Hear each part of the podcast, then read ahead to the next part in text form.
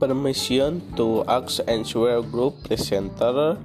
I agree with the answer presenter because we can you know that civil education has a great potential challenge and also responsibility in this day. The challenge is to keep his generation better in then uh, asset to be student as engaged of a change are required to take a role in the selling of social change. Therefore, in strategy of planting ethical and moral moral and values is required among adolescents.